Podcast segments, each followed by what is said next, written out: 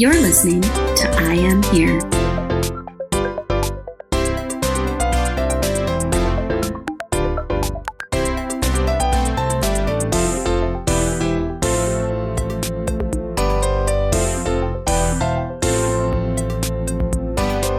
Yes, hello.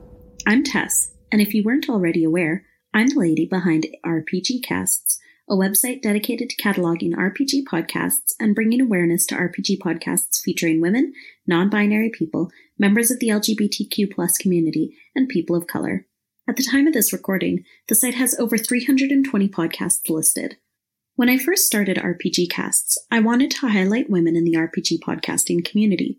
I was finding it disparaging that there weren't more podcasts out there featuring women, so I wanted to find and highlight as many as I could. The more both the site and I grew, the more I realized that I wanted to highlight more than just women. Women aren't the only people that are underrepresented in the RPG community. I want our RPG community to be a place where no matter who you are, what you look like, or who you love, you can feel safe and included. This community needs to be and can be a positive and welcoming environment. I Am Here is an extension of RPG casts. I Am Here is me. It's saying, I'm here. Hear me. I belong. I am welcome. And I'm not going anywhere. I am here is you, saying that you're here. You deserve to be heard. You belong. You are welcome. And please don't go anywhere. You are wanted.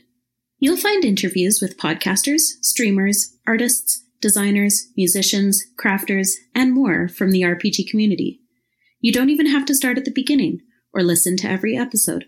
You don't have to listen in order. You can pick and choose whose stories you want to listen to, but I promise that each one is worthy.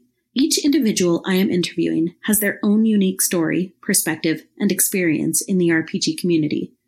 So stay a while and listen. This next week, episodes will be dropping daily for the launch of I Am Here. After that, episodes will be released on a weekly basis on Tuesdays.